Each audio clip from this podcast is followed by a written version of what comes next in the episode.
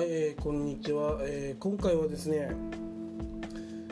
えー指差し故障について話していきたいと思います。指差し故障っていうのは、えー指をですね、えー対象物に向けてそして丸々っていうふうに声を出しながら指をさすことを、まあ、指差し故障と言います。まあそれについてなんですけど家から出るときにあの鍵を閉めるじゃないですか。で鍵を閉めるときに指差し故障をして、えー鍵を閉めることを確認した方がいいんですね。はい鍵閉めた。なぜそういうふうにした方がいいかっていうふうな話をしていきたいと思います。鍵を閉めて何度も確認することってありませんか？私は何回もですねこの鍵をですねこのあれ閉めたかなっていうふうに思って何度もあの鍵をこう開け閉めを確認しに行っちゃうタイプなんですけどまあこういうことするとですね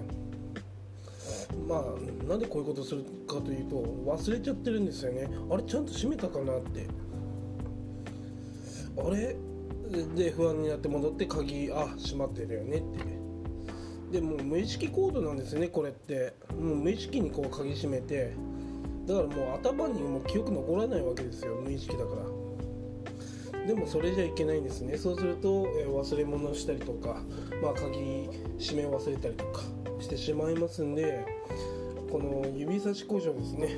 えー鍵閉めたらガチャガチャって言ってあ閉まったなって言ったら、えー鍵閉めよしっていう形で言うことが大事です。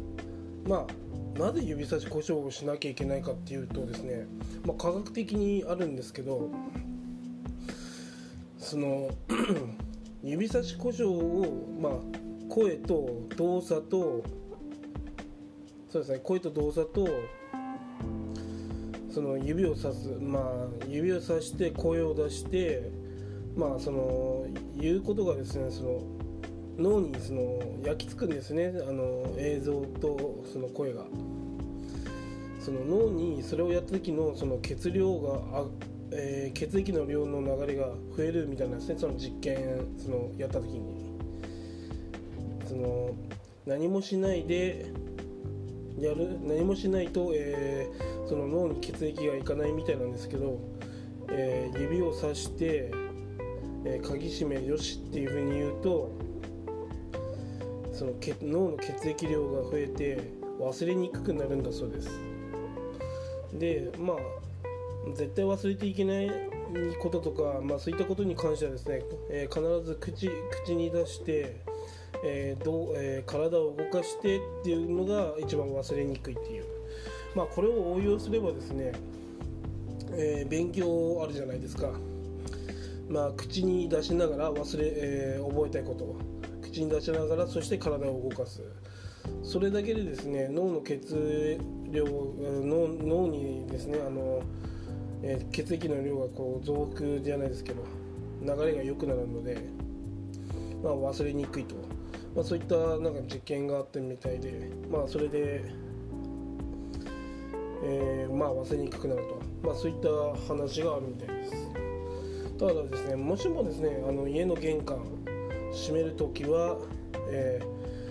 ガチャガチャって、えーあ閉まってるなっていうのを確認したら、えー指をさして、え鍵閉めよしっていうふうに言うと、えちゃんと閉めたなっていう安心感と